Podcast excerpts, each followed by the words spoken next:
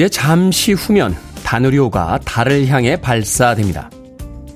1969년 닐 암스트롱이 달에 첫 발을 내딛고 50여 년이 흐른 지금 우리나라도 최초의 달 궤도선을 발사하게 된 겁니다. 누군가는 지금 당장 실익도 없는 우주 계획에 너무 많은 예산을 쓴다고 불만을 이야기할지도 모르겠습니다. 하지만 우리 주변의 많은 것들은 황당한 상상과 무모한 시도를 통해 이루어진 것들입니다. 지금 당장이라는 실용에 갇혀버린다면 아무도 꿈꾸지 않는 내일을 만날지도 모릅니다. 달로 향하는 우리의 다누리호는 여전히 더 나은 미래를 누군가는 꿈꾸고 있다는 뜻일 겁니다. 8월 5일 금요일 김태현의 프리웨이 시작합니다. 물론 공식적인 것은 아닙니다만 팝 역사상 가장 잘생긴 멤버들의 그룹이라고 한다면 아마도 듀란 듀란을 떠올리게 될 겁니다. 듀란 듀란의 The Reflex 듣고 왔습니다. 너무 잘생긴 외모 때문에 그 진지한 음악성에 대한 평가가 뒤늦게 예, 이루어진 그런 그룹이기도 합니다. 자, 듀란 듀란의 Reflex로 시작했습니다. 빌보드 키드의 아침 선택, 김태훈의 프리웨이. 저는 클 태 자 쓰는 테디, 김태훈입니다. 함진영님, 휴가 끝이당 이라고 하시면서 유유. 눈물 나는 이모티콘 보내주셨습니다. 함진영님, 휴가 끝입니까? 그래도 우리에게는 주말이 또 다가오고 있으니까 휴가의 끝에 만나는 주말에 그 휴가 때 미처 풀지 못한 피로 다 푸시길 바라겠습니다. 박순미님, Hi 테디, 테디 방송 들으며 출근 준비합니다. 오늘도 더운 하루 되겠죠? 여름이니까요. 하셨습니다. 그렇습니다. 아직 여름입니다. 여름이니까 더운 거니까 더운 날씨에 너무 짜증 부리지 마시길 바라겠습니다.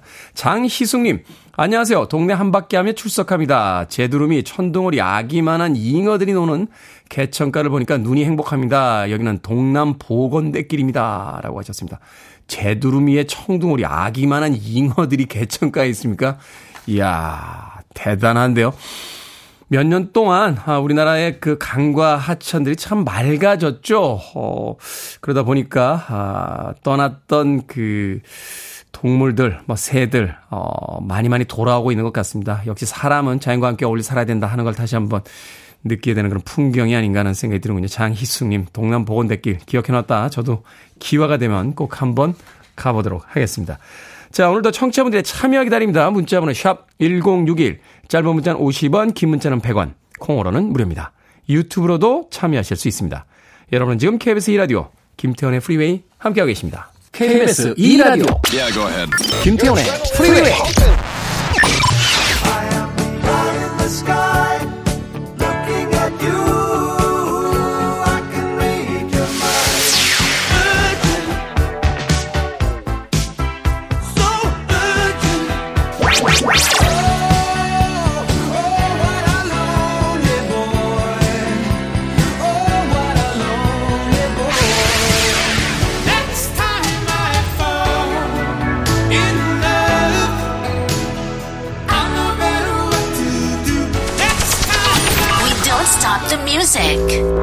서마다상의 이모션 듣고 왔습니다. 백업 보컬을 맡고 있는 사람은 베리 깁입니다.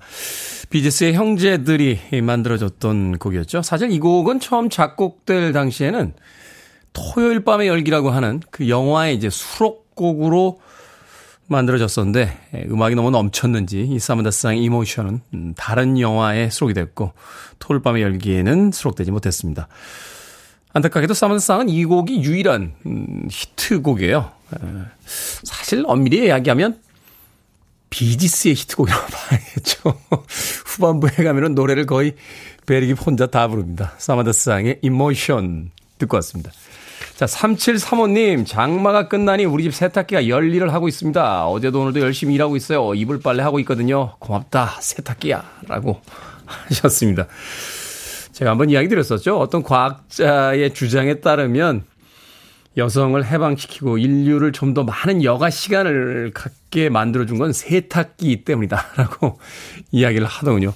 이 가사 노동 중에서 가장 힘들고 시간이 많이 들어가는 게 바로 이 빨래라고 해요. 그래서 세탁기를 만든 사람에겐 정말 노벨 평화상을 줘야 된다 라고 주장하는 과학자를 만난 적이 있습니다. 열일하고 있는 세탁기에게 고맙다라고 인사를 건네오셨습니다. 3735님. 7180님, 내일 남편이요. 자동차 검사 예약하더니 일하러 가야 된다고 저보고 가랍니다. 이거, 이거 일부러 그러는 거 아닙니까? 자동차 검사 무서운데. 하셨습니다. 자동차 검사가 왜 무섭죠? 아, 병원 가는 거랑 비슷한 그런 기분인가요? 종합검진 받는 거랑? 아, 그렇죠. 이거 약간 무섭죠. 나는 분명히 지금 감각적으로는 어디 아픈 데가 없는 것 같은데 갑자기 종합 검사 받고 의사 선생님이 어두운 표정으로 뭔가 좀 더 검사를 해야 될 것 같습니다. 라고 이야기하면 이렇게 심장이 이렇게 두근두근두근 뛰잖아요. 아, 자동차 검사도 그런, 그런 기분인가요? 7180님? 팁 하나 드리면요. 그 검사 마트로 가시기 전에 라이트하고 브레이크 등은 좀 깜빡이, 이런 거는 좀 방향 지시 등이라고 하죠. 미리 좀 검사를 하고 가세요. 그게 이제 신경을 안 쓰다 보면 브레이크 등이 한쪽이 나갈 때가 있고요. 헤드라이트가 잘 안 들어올 때가 있는데, 예. 그거 검사만 들어가면 그거 다시 고쳐야지만 재검사 해 줍니다. 그러니까 미리 카센터 가서 그 정도는 검사 살짝 받고 가시면 특별히 재검사 받을 일은 아마 없을 겁니다. 7180님. 자, 2111님의 신청으로 합니다. 피터 세테라와 에이미 그랜트가 함께 했습니다. The next time I fall.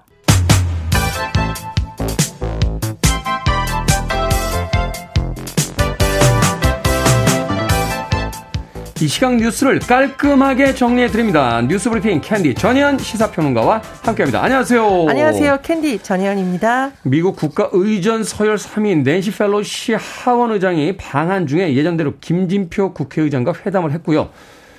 만난다, 안 만난다, 여러 가지 이야기가 많았던 휴가 중인 윤석열 대통령과는 전화 통화를 했다고 하죠? 예, 일단 어제 윤석열 대통령이 낸시 펠로시 미국 하원 의장을 비롯한 의장단과 전화 통화를 했습니다.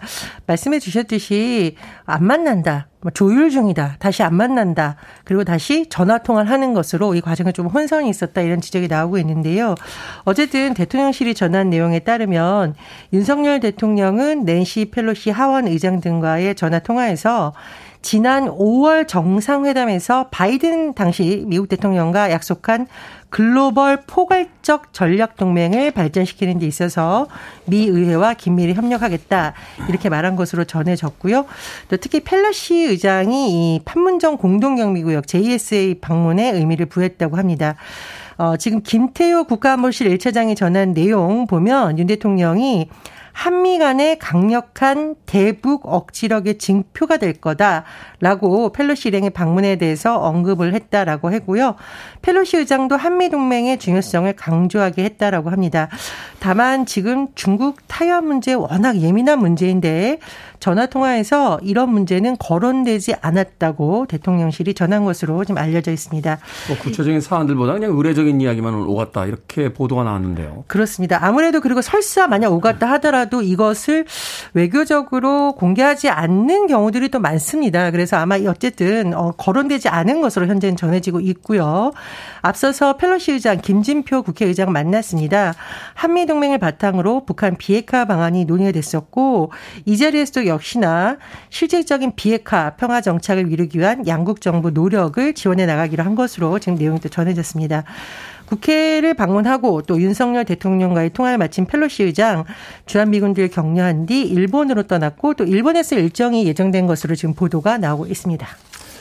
박지원 전 국정원장이 정치 구단을 걸고 대통령이 만날 것이다라고 했는데 만남이 성사 안 됐습니다. 그러니까 앞으로 정치 8단으로 하시던가 본인이 총선 저기 떨어지시고 나서 스스로 낙선 거사 이런 재미있는 별명을 붙이시기도 했는데 앞으로 지켜봐야겠네요.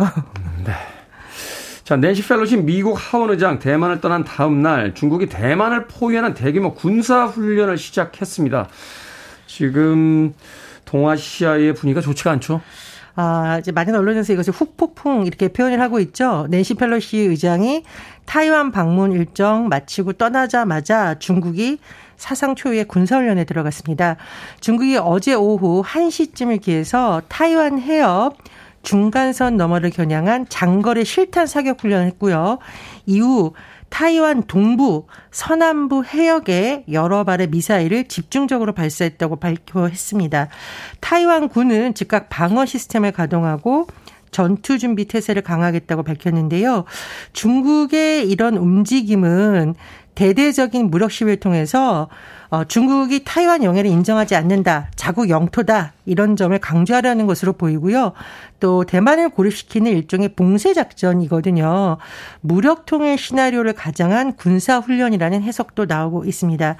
이런 가운데 조 바이든 미국 대통령이 안보팀을 소집해 전화회의를 열고 대응 태세에 돌입한 것으로 전해졌고요. 미 해군이 항공모함 도널드 레이건을 대만 동남부, 타이완 동남부, 필리핀에 있다고 밝히기도 했고요. 미군 해상 초계기가 타이완 서남부에 등장하기도 했습니다. 그런데 지금 이제 미국 언론에서 낸시 펠로시 의장의 최근 타이완 방문 등의 행보에 대해서 우려하는 목소리도 좀 나오고 있습니다. 지금 텔러시 의장이 이번 대만 방문에 대해서 당초 조 바이든 미국 대통령이 만류한 것으로 전해지고 있어요. 네. 아마 이제 아마 미국과 중국의 갈등 문제 또 중국과 타이완 사이의 긴장 관계 여러 가지를 고려하기 때문에 만류한 것으로 전해지고 있는데 어쨌든 펠로시 의장이 타이완을 방문했고 지금 같은 상황은 벌어지고 있습니다. 이에 대해서 워싱턴 포스트가 낸시 펠로시 의장이 원칙을 보여줬긴 했지만 시기는 부적절했다 이렇게 보도하기도 했고요. 뉴욕 타임스는 낸시 펠로시 의장의 이번 방문이 한국을 포함한 인도 태평양 지역에서 동맹 약화로 이어질 가능성이 있다고 우려하기도 했습니다. 미국의 유명 정치 칼럼니스트들 맹공 퍼붓고 있던데요. 하루 기분 좋으려고 하다가 대만을 지금 전시 위기까지 몰아넣었다 막 이렇게 맹공들을 퍼붓고 있는데 참 답답하네요. 어. 한국의 달 탐사용 궤도선 다누리호가 오늘 발사 예정입니다. 8시인가요? 네, 8시 8분으로 예정이 되어 있고요. 미국 플로리다주에 있는 곳에서 미국의 민간 우주 기업이죠. SpaceX의 로켓 Falcon 9이 다누리를 싣고 오늘 우주를 향해 날아갈 예정입니다.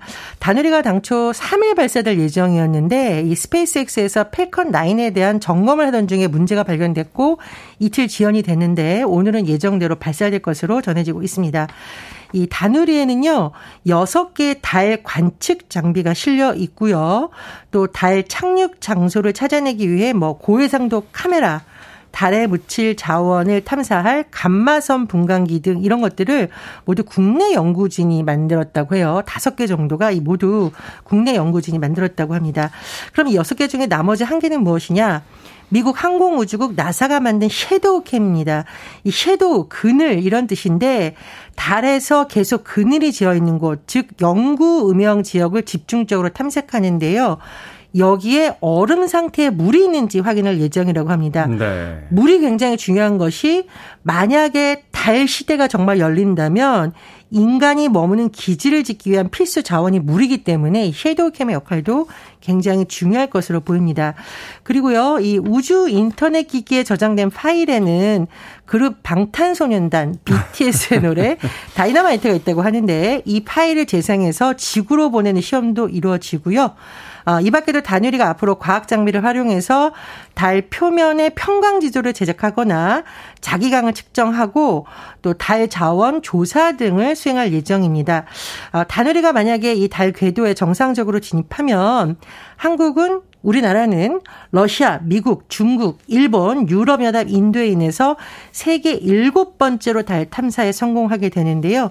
지난 6월에 우리가 누리호 성공 굉장히 기쁜 소식이 네. 있었잖아요. 네. 오늘도 기쁜 소식을 통해서 아, 우주 개발에 대한 희망을 보여줬으면 하는 바람입니다. 우리 기술로 만든 그 카메라가 달려 있는데 뭐 성능이 엄청나다면서요. 또 네. 그냥 착륙을 하지 않은 상태에서 찍어도 완벽한 달의 지도를 그릴 수 있다라고 하는데 올해 연말 내년 초쯤 이제 달에 간다라고 하니까 아무쪼록 성공을 꼭 거두길 진심으로 바라보겠습니다.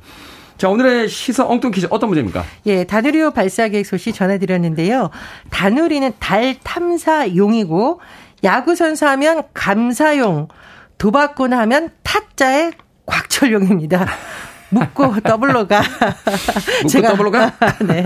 이 세상에 정말 다양한 용이 있습니다. 여기서 오늘의 시사 엉뚱 퀴즈. 한국 신화에서는요, 이것이 오랫동안 돌을 닦아 여의주를 얻으면 용이 된다고 알려져 있습니다. 무엇일까요? 1번 이무기, 2번 분무기, 3번 분위기, 4번 깍두기. 정답 아시는 분들은 지금 보내주시면 됩니다. 재미는 오답 포함해서 모두 10분에게 아메리카노 쿠폰 보내드립니다. 한국 신화에서는 이것이 오랫동안 돌을 닦아 여의주를 얻으면 용이 된다고 알려져 있습니다. 이것은 무엇일까요? 1번은 이무기, 2번은 분무기, 3번은 분위기, 4번은 깍두기 되겠습니다. 문자 번호 샵 1061, 짧은 문자 50원, 긴 문자 100원, 콩으로는 무료입니다. 뉴스 브리핑 전혜연 시사평론가와 함께했습니다. 고맙습니다. 감사합니다. 7090님께서 신청하셨죠? 위저입니다. 하시파이프.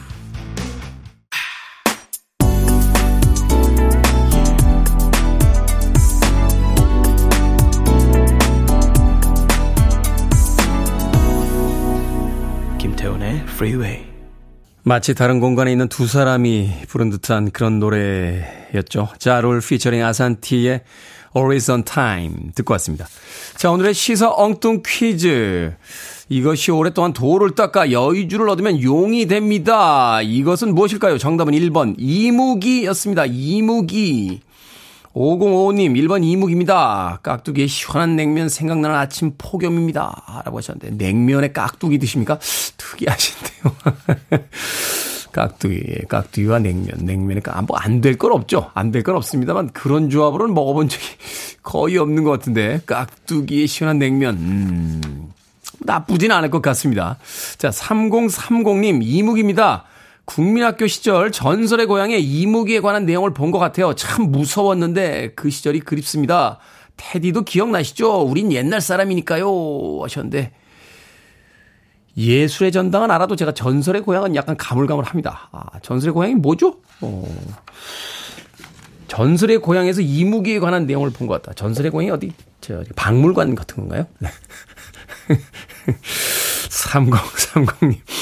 박상용님, 모기입니다. 밤에 자다가 이놈의 모기에게 얼마나 물렸는지, 모기야, 많이 못다이가. 라고, 모기에게 에, 밤새 시달렸다고 박상용님께서, 어, 사연을 보내주셨습니다. 요새 모기들 참 많죠. 방이나 집에서는 그래도 모기를 악착같이 잡으니까 잘 안 물릴 때가, 물릴 때가 그렇게 많지 않습니다만, 방심하고 있다 물리는 경우가 많아요. 그 점심 먹으러 갔다가 음식점에서 그렇죠? 반바지 입고 갔다가 그 식탁 밑에서 암약하던 모기에게 잔뜩 물려가지고 오는 경우도 있고 아무튼 이 여름 저는 여름을 참 좋아하는 아, 사람입니다만 이 모기만큼은 정말 적응이 안 될 때가 있습니다. 동영상 사이트 보니까요 사마귀를 키우시는 분이 계신데 이걸로 모기를 잡는 훈련을 시키시더군요. 그래서 집에 사마귀를, 사마귀를 한 두세 마리 풀어놓으셨는데, 야, 이거 한번 해봐? 하는 생각이 들었었습니다. 관심 있으신 분들은 동영상 사이트에 사마귀가 모기 잡는 장면 참고하시길 바라겠습니다. 자, 방금 소개해드린 분들 포함해서 모두 10분에게 아메리카노 쿠폰 보내드립니다. 당첨자 명단 방송이 끝난 후에 김태훈의 프리웨이 홈페이지에서 확인할 수 있습니다. 콩으로 당첨되신 분들 방송 중에 이름과 아이디 문자를 알려주시면 모바일 쿠폰 보내드립니다. 문자 번호 샵1061, 짧은 문자 50원, 긴 문자 100원입니다. 자, 현상봉님께서 신청하셨습니다. Alan Parsons Project, Eye in the Sky. 김태훈의 프리웨이 Are you ready?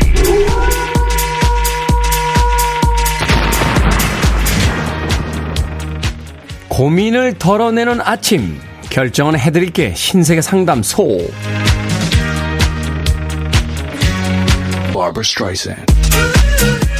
이혜린님 방학을 맞아서 타는 거 배우고 싶은데요. 인라인을 배울까요? 아니면 스케이트를 배울까요? 스케이트. 더우니까 실내 스케이트장에서 시원하게 스케이트 오로라님, 요즘 복숭아가 너무 맛있는데요. 딱딱한 복숭아랑 물렁한 복숭아 중에 뭐 먹을까요? 딱복 아니면 물복? 당연히 물복. 한 입 베어물면 달콤한 과즙이 입안에 가득.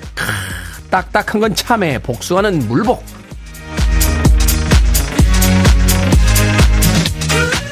변은주님, 에어컨이 고장나서 피신을 가야 됩니다. 도서관에 갈까요? 아니면 마트에 갈까요? 도서관에 가세요. 도서관은 공짜로 지식이 늘고 마트는 돈 써야 물건이 늘고. 신영수님, 단골 손님을 제 딸과 선을 보게 하고 싶은데 잘 되면 사위를 얻게 될 거고 잘 안 되면 단골을 잃게 되겠죠. 이걸 진행해야 할까요? 아니면 하지 말까요?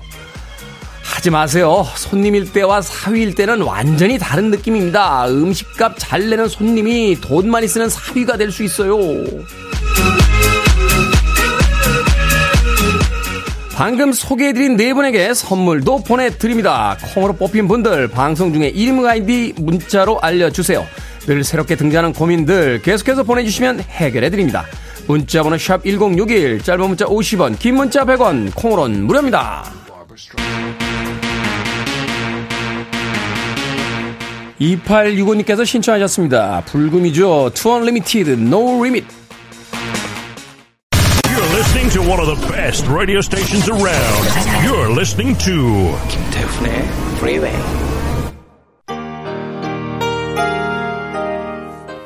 Billboard kid의 아침 선택 KBS 2라디오 김태훈의 프리웨이 함께하고 계십니다.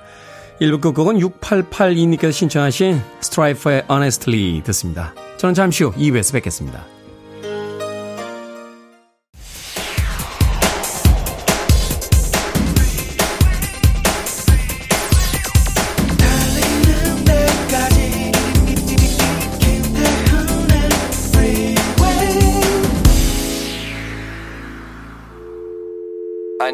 Arms around me. I need to feel your touch.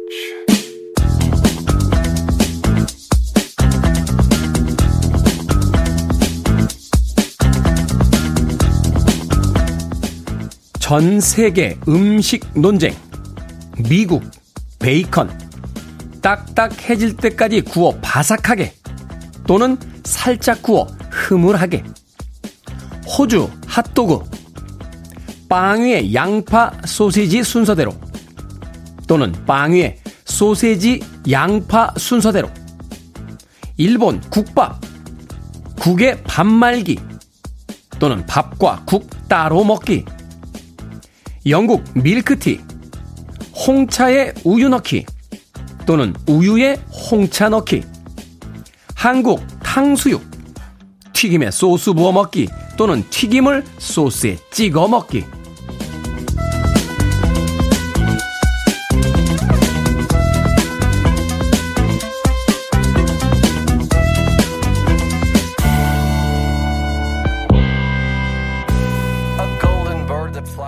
뭐든 읽어주는 남자. 오늘은 온라인 커뮤니티에 올라온 전 세계의 음식 논쟁 읽어드렸습니다. 짜장이냐, 짬뽕이냐, 찍먹이냐, 부먹이냐, 물냉이냐, 비냉이냐, 밀떡이냐, 쌀떡이냐. 논쟁이 끊이지 않는 주제들이죠. 요즘은 MBTI처럼 짬찍 비밀, 짜부 물살 하면서 서로의 취향을 확인하기도 한다는데요. 찍먹이면 어떻고 부먹이면 어떻습니까? 내가 좋아하는 게 나한테는 정답인 셈이죠. 마음을 무겁게 하는 일로 가득한 세상에 서로가 뭘 좋아하는지 얘기하면서 공감하거나 놀라고 내가 좋아하는 걸 열심히 전파하는 이런 취향 설전. 은근히 귀엽고 재밌지 않습니까? 언제 들어도 기분이 좋아지는 음악이죠. 박유미님께서 신청해주신 Shanice의 I love your smile 듣고 왔습니다. 자, 이 곡으로 시작했습니다. 김태훈의 프리웨이 2부 시작했습니다. 앞서 일상의 재발견, 우리 하루를 꼼꼼하게 들여다보는 시간, 뭐든 읽어주는 남자. 오늘은 온라인 커뮤니티에 올라온 전 세계 음식 논쟁 읽어드렸습니다. 이영웅님께서는 베이컨은 바삭하게, 핫도그는 소세지 다음에 양파, 국밥은 국에 밥말기, 홍차에는 홍차에 우유 넣기, 그리고 찍먹을 선호하신다라고 자신의 취향을 분명히 밝혀주셨습니다. 그런가 하면 하은이님, 부먹, 찍먹 고민할 시간에 하나라도 더 먹읍시다. 라고 하셨고요. 0502님, 뱃속에 들어가면 다 똑같은 것을. 아우, 옛날 사람 같아요. 그렇잖아. 야, 그거 먹으면 다 똑같아. 어, 옛날 사람 같아, 진짜.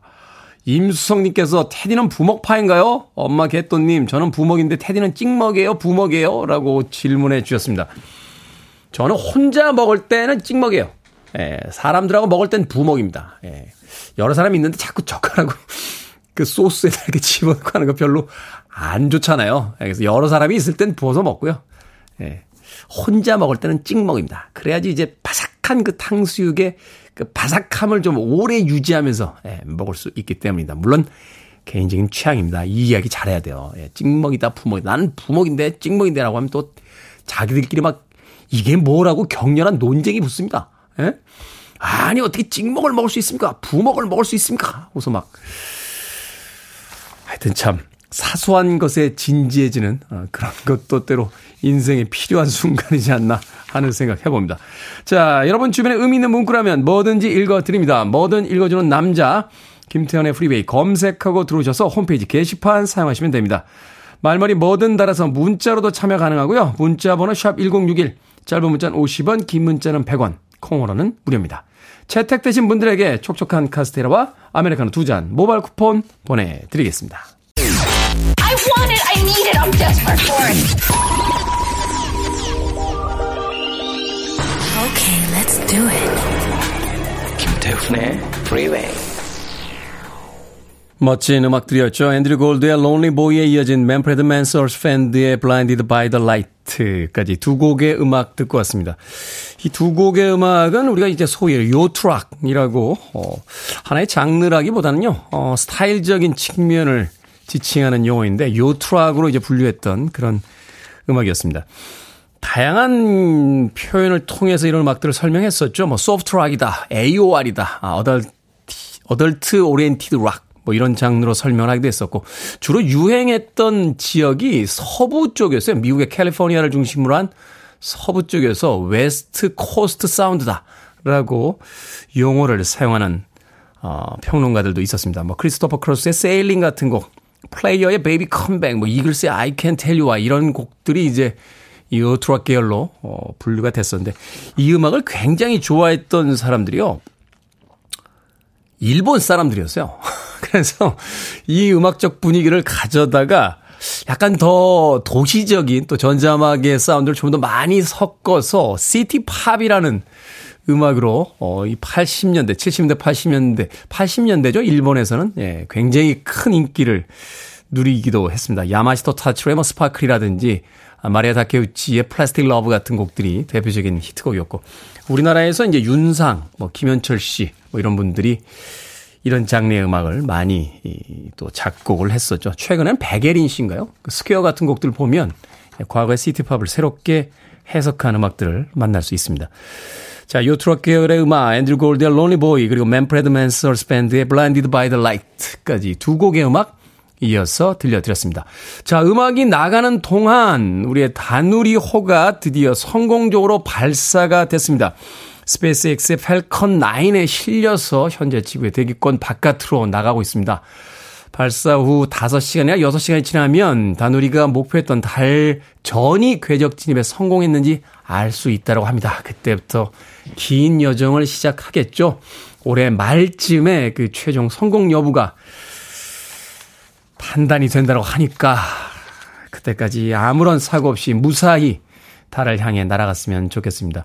예전에 그 미 항공우주국 나사에서 우주선을 발사했을 때 그 책임자가 이런 표현을 쓰더군요. 어, go baby go. 아가야 가라 가라 라고 그 이야기를 들으면서 참 부럽다 하는 생각을 했었는데 달로 향하고 있는 다누리호를 보면서 그런 마음이 듭니다. 아가야 무사히 가라 달까지 제발 가라 라고 국민의 한 사람으로서 저도 뿌듯하게 올해 연말까지 그 성공 여부 지켜보도록 하겠습니다. 여러분들께서도 많이 응원해 주시길 부탁드립니다.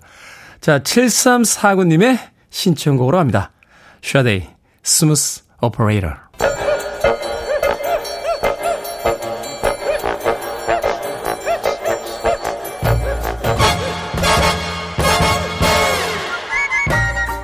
온라인 세상 속 촌철살인 해학과 위트가 돋보이는 댓글들을 골라봤습니다. 댓글로 본 세상.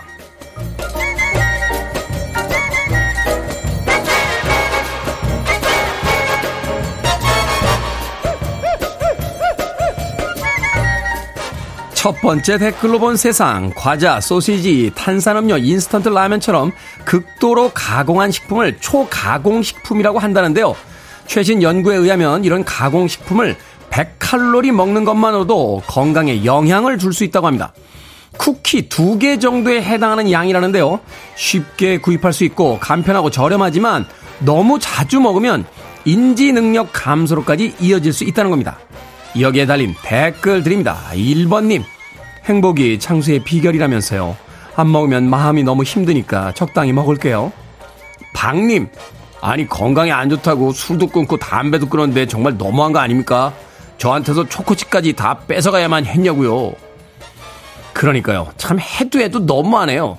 이것도 안 된다. 저것도 안 된다.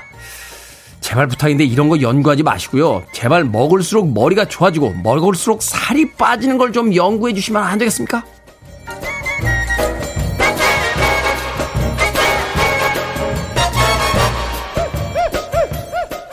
두 번째 댓글로 본 세상 비트코인 8,000개 약 2,400억 원어치가 저장된 하드디스크를 실수로 버린 영국 남성이 9년째 쓰레기장을 뒤지고 있습니다.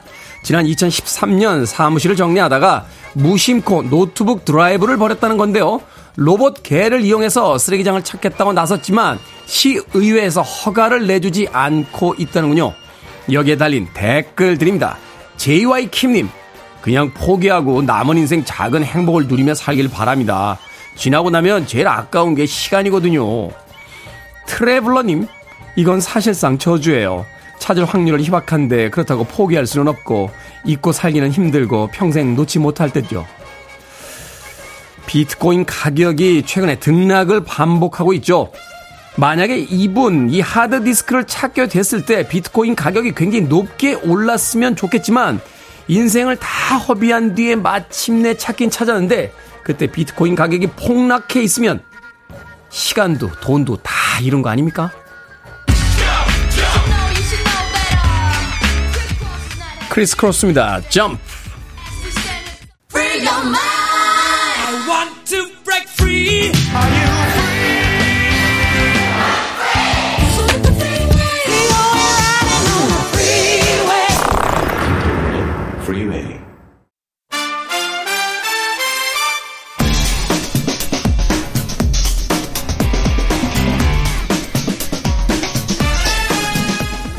금요일의 시작을 알리는 신의 한수. 이 코너가 없으면 금요일이 아직 시작된 것이 아닙니다.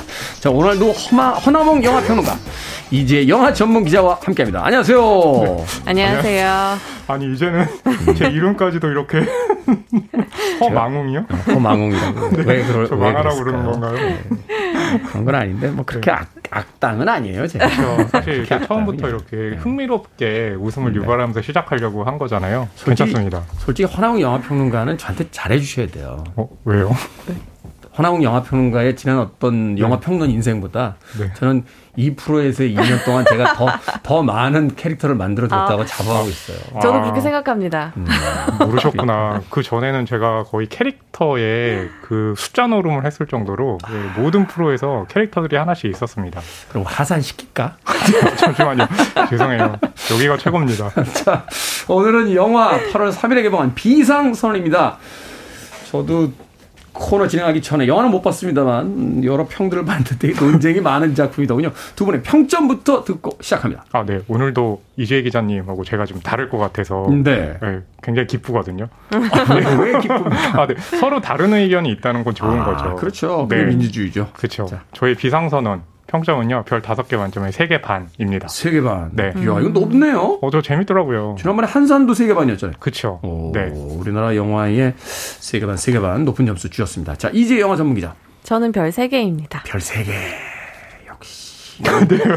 외계인보다는 높고 한산보다는 조금 낮은 음, 별점이죠. 역시 어떤 냉정함을 유지하지 않은 어, 쉽게 이렇게 흥분하거나 어떤 이런 거 없이 여전히 냉정하게 평을 해주시는 이재 되게 기자. 요즘에 더운데 어, 이재 기자님 보면 냉정한 사람이라서 땀도 안 흘리는 것 같아요. 음, 잠깐만요. 어, 무리수를 두시는 것 같은데 하산하셔야 될 것 같습니다. 아, 죄송합니다. 네. 자 줄거리 소개를 좀 해주시죠. 네, 어, 송강호 배우가 이제 그 베테랑 형사 이노를 음. 연기를 했는데요. 어, 아내가 하와이행 비행기를 탔습니다. 아내가 하와이행 네. 비행기를 탔다. 네, 어, 경찰서로 출근한 날 갑자기 비행기 안에서 테러를 저지르겠다는 그 예고 영상이 너튜브에 올라온 거예요. 어. 어, 도대체 이건 장난이 아닐까. 하지만 가족이 탑승하고 있기 때문에 조사를 하던 중에 실제로 하와이로 가는 비행기 안에서 테러가 벌어집니다. 네. 그래서 비행기 안에서는 거의 그 사람들이 어, 아수라장이 되고 지상에서는 이 테러 어떻게 막아야 되나 이 비행기를 다시 어떻게 착륙시켜야 되나 어, 굉장히 금, 긴박한 상황이 벌어지거든요. 네. 그와 관련한 작품입니다. 말하자면 이제 비행기 재난 영화인 음. 거죠. 네. 비행기 재난 영화. 그렇죠. 어떻게 됐을까요? 이거 아, 아닙니다. 그렇게 는 이제 네. 아, 네. 어, 너무 관습적이시 않으신가요? 어, 수명을 수명을 다한 그 어떤 클리셰다. 아, 네. 뭐 네. 그런 셈이죠. 자, 항공 재난을 다룬 영화. 우리나라에서 이제 본격적으로 다룬 영화는 첫 번째 영화가 아닌가 하는 또 생각이 드네요. 음, 지금까지 그렇죠. 어떤 한국 영화들 중에 이렇게 이제 항공기 안에서 벌어진 일을 네. 처음부터 끝까지 어떤 주요한 소재이자 주제로 가져간 영화가 그렇게 많지는 않았던 어, 것 같아요. 최근에 오케이 마담이 있었는데 네. 이거는 이제 코미디로 코미디. 풀었던 거고 이건 음. 좀 진지하게 항공 재난을 다뤘습니다. 오케이 마담은요. 아, 네. 그 비행기 내부에 이렇게 그 공간 디자인도 네. 약간 비행기형 카페 같았어요. 비행기가 그러니까, 비행기라고 생각이 안 들고 맞아요. 비행기형 카페에서 지금 싸우고 있나? 그런데 놀라운 지점은 이 OK 마담에서 쓰였던 이 비행기 세트가 비상 선언에서도 쓰였습니다. 아, 그대로 쓰였어요? 아니요. 안에 내부는 바꿨다. 상당히 다르고 아. 그 세트 여러 가지도 뭐 짐벌을 추가한다던가 훨씬 더 스펙터클함을 살릴 수 있는 방향으로 갔는데 네. 어쨌든 그 뼈대는 오케이 마담에 나왔던 음, 그 음. 뼈다입니다. 프레임은 이제 그걸 가져다 썼다. 네. 근데 이게 느껴지는 그 감상 자체가 다르잖아요. 그러니까 그렇죠. 가령 오케이 마담 같은 경우는 내부만 보여주느라 카메라가 그 비행기가 이륙할 때 한번 뜨는 모습 보여주고 네. 바깥을 보여주지 않아요. 그렇죠. 근데 이 영화 비상선언 같은 경우는 아무래도 이제 바깥도 많이 나가고 하니까 그래서 아니 오케이 마담의 비행기가 비상선언의 비행기와 프레임이 같다고? 어... 라고 하면 이렇게 깜짝 거예요. 않죠. 네. 일단은 뭐 저도 예고편 봤습니다만 이제 조명의 톤부터 시작해서 아주 그렇죠. 다르죠. 화질의 질감까지 맞아요. 다르더라고요. 항공 재난을 다룬 영화인데 전도연, 송강호, 이병헌, 김남길, 임 시완 엄청난 배우들이 출연을 했습니다. 두 분 영화 어떻게 보셨어요? 네, 저는 이제 배우를 말씀 주셨으니까요. 네. 그렇다면 저는 이런 생각이 들어요. 왜 이렇게 그 이름난 배우들을 대거 캐스팅했을까? 근데 요즘 그 한국 영화에 나오는 또 특징이기도 하거든요. 네. 근데 거기에 이제 캐스팅의 전략들이 다 있는 거죠. 가령 여기에 나오는 인물들은 다 그 비행기 테러를 직접 겪는 겪는 인물들이 많거든요. 네. 근데 굉장한 스타들이잖아요. 그렇죠. 이런 스타들은 우리랑 다를 거야라고 생각하지만 이런 긴박한 순간에서 이들 역시도 굉장히 무서워하고 어떻게 대처해야 될지 모르고 하는 모습을 보여주거든요. 음. 그러니까 그런 전략적인 모습이 하나 있는 거죠. 그리고 이 영화는 이제 두 시간이 넘을 정도로 길잖아요. 그다음 캐릭터들도 굉장히 많고 그러니까 캐릭터 하나 하나를 그 이름으로 인식하기 굉장히 힘들죠. 이런 그 유명한 분들이 나오게 되면 배우가 나오게 되면 그 관객들은 보면서 아 저 사람은 저 사람이었구나 저 스타는 저 역을 연기했구나라는 게 쉽게 이제 인지가 되죠. 음. 그러니까 그런 캐스팅 전략이 저는 이 영화에서 굉장히 좀잘 어, 활용된 게 아닌가 싶더라고요. 네, 이게 사실은 이제 양날의 칼이잖아요. 유명 배우들이 많이 나온다라면 네. 그게 이제 관객들에게 많은 관심도 갖게 하고 또 연기 대결도 펼쳐지는데 잘못하면 음. 소위 우리가 이제 소 잡는 칼로 닭 잡는 닭. 너무 많은 배우들을 이제 네네. 네. 이런 표현이 어떨지 모르겠습니다만 이제 캐스팅을 해놓고 이제 네. 운영을 못해서 아. 음. 사실은 이제 오히려 좀 실망감을 갖게 되는 경우도 있는데 음. 어떻습니까 연출적인 어, 측면에서 본다면 운영을 못했다라는 느낌은 들지 않고요. 근데 그거는 보면서 생각이 들더라고. 아 이런 누구나 알만한 배우를 캐스팅할 수밖에 없었던 게 비행기 안에서 벌어지는 테러이잖아요. 네. 그러다 보니까 비행기 바깥 상황들도 나오기는 하지만 거의 대부분 기내에서의 장면들이 많이 나와요. 그러다 보니까 일종의 밀실극처럼 느껴지기도 하는데 아. 그런 와중에 이 어, 아무리 항공 재난의 스펙터클을 강조한다고 하더라도 관객들의 시선을 붙잡아 두기가 사실 불리할 수밖에 없거든요. 근데 이 배우들이 그 역할을 톡톡하게 해주고요. 연출적인 부분에 있어서도 이 항공 재난이라는 그동안 시도되지 않았던 부분에 있어서 가장 저, 는 인상적이었던 부분은 초반부터 중반까지 긴장감을 차곡차곡 쌓아 올려가는 거였던 것 같아요. 음. 굉장히 초반부터 본론으로 직진을 하고 일찍 테러범이 밝혀져요. 그러니까 보통 아 테러범이 누구고 테러범이 어떤 식으로 테러를 할까 그것으로 영화가 흘러가는 게 아니라 초반부터 테러가 생겨나고 그 테러를 어떻게 해결하고 그것을 둘러싼 사람들의 공기는 어떻게 변하는지에 더 집중을 하고 있거든요. 네. 그래서 뭐 항공 재난으로서의 스펙터클도 훌륭하지만 사실 이 영화가 다른 여름 블록버스터들과 구분되는 지점은 바로 이 테러를 둘러싸고 계속 끊임없이 현실을 소환하는 부분에 있는 것 같아요. 음, 그렇군요. 사실은 이제 이 항공인 대부 물론 외부를 보여주긴 합니다만 이 두 시간이 넘는 시간 동안 아주 한정된 공간 내에서의 일을 다뤄야 되기 때문에 사실은 이제 배우들의 어떤 연기력, 밀도, 캐릭터들끼리 부딪히는 어떤 케미 이런 것들 되게 중요하기 때문에 어쩔 수 없이 어쩔 수 없다는 표현보다는 가능하면 어, 연기를 굉장히 잘하는 top class의 배우들이 있어야지만 그것을 단조롭거나 이제 지루하지 않게 음. 긴장감 있게 끌어갈 수 있다. 그런 의미에서 적격의 캐스팅이 이루어진 것 같다라고 네. 음. 이야기를 해주셨고 그런 바로 어떤 부딪힘을 통해서 어, 긴장을 통해서 이제 영화의 중반까지 계속 서스펜스를 쌓아나간다. 음. 알겠습니다. 자, 여기까지 영화의 절반 정도 이야기했는데 여기까지는 아주 흥미진진합니다. 자, 음악을 한 곡 듣고 와서 계속해서 영화의 후반부에 대한 이야기들 나눠보도록 하겠습니다. 긴급 상황이죠. 포리너입니다. Urgent. 포리너의 Urgent 듣고 왔습니다. 빌보드 키드의 아침 선택, KBS 2라디오, 김태훈의 프리웨이, 신의 한수, 허남웅 영화평론가 이지혜 영화 전문기자와 함께 영화 비상선언에 대해 이야기 나누고 있습니다. 자, 우아한 세계 관상, 더 킹을 연출한 한재림 감독의 작품인데, 연출 어떻습니까? 뭐, 전반부에 그 긴장을 쌓아 올려서 서스펜스를 아주 효과적으로 만들고 있다라고 음. 했는데, 이 영화에 대해서 여러 가지 이제 호불호가 나오니까 바로 그 후반부더군요. 아, 네, 네, 네. 후반부에 워낙에 뭐 신파가 많고 또 이제 이 현실 아, 운유를 하는데 그 신, 현실에 신파라고 네. 하셨습니까? 네. 신파, 네, 신파 많다. 네. 아, 네.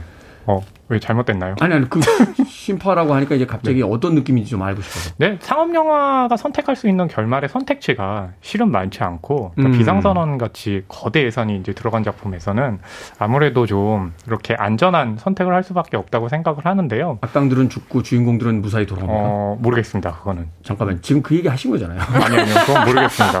네. 상업 영화의 안전한 선택이라니요. 어, 그렇긴 한데요. 안전한 선택도 몇 가지 선택지가 있습니다.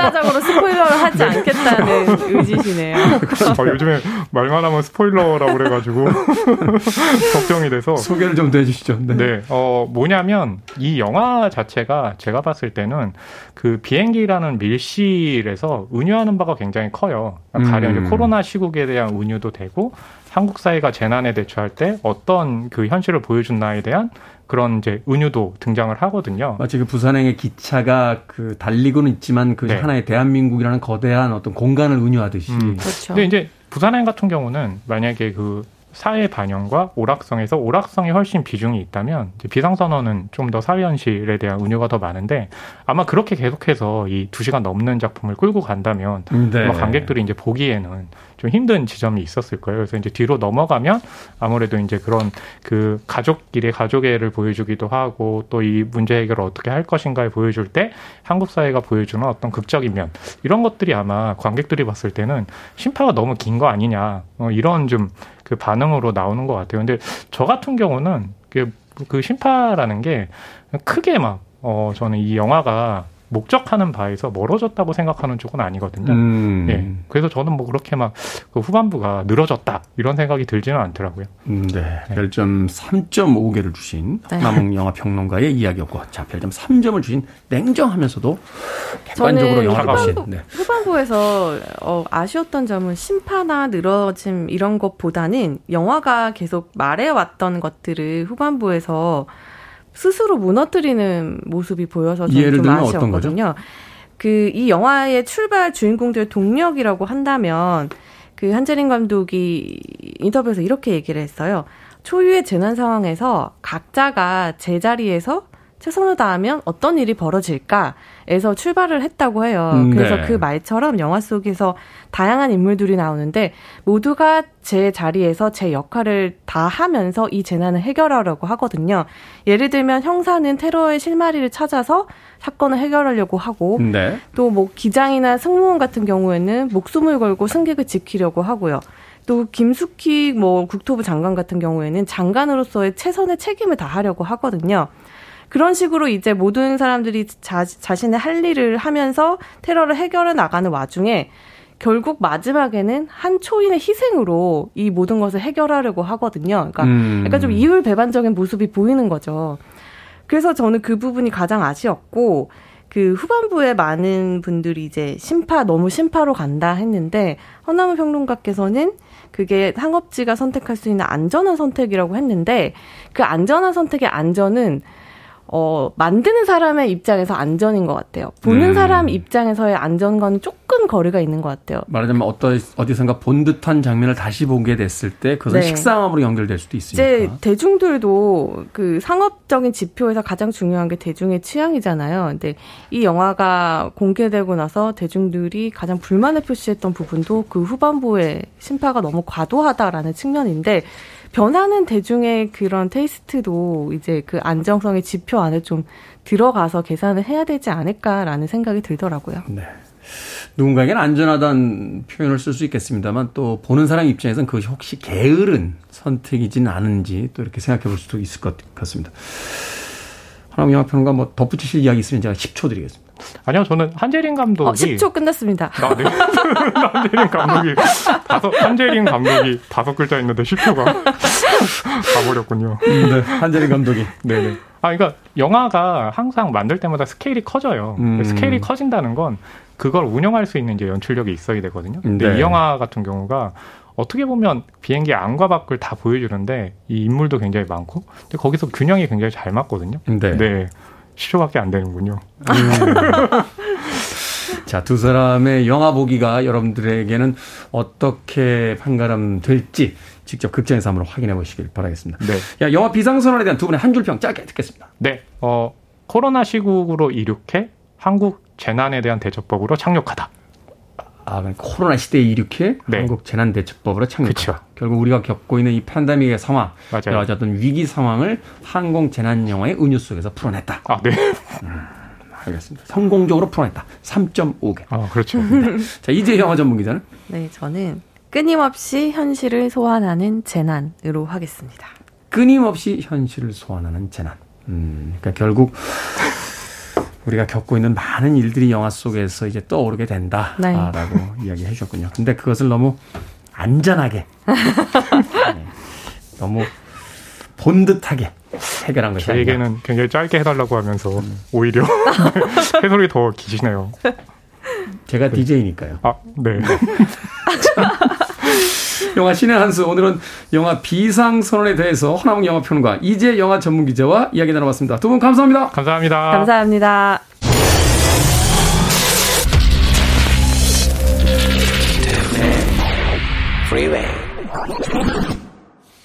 KBS 1라디오 김태훈의 프리웨이 오늘 방송 여기까지입니다. 금요일 아침이 시작이 됐습니다. 나 다누리호도 어, 성공적으로 지금 발사에 성공을 했고 또 오늘 날씨 서울 경기 지방은 맑고 화창합니다. 오늘 하루 온전히 행복했으면 좋겠습니다. 모두들 끝곡은 더스티 스프링필드의 You Don't Have to Say You Love Me 듣습니다. 편안한 하루 보내십시오. 전 내일 아침 7시에 돌아오겠습니다. 고맙습니다.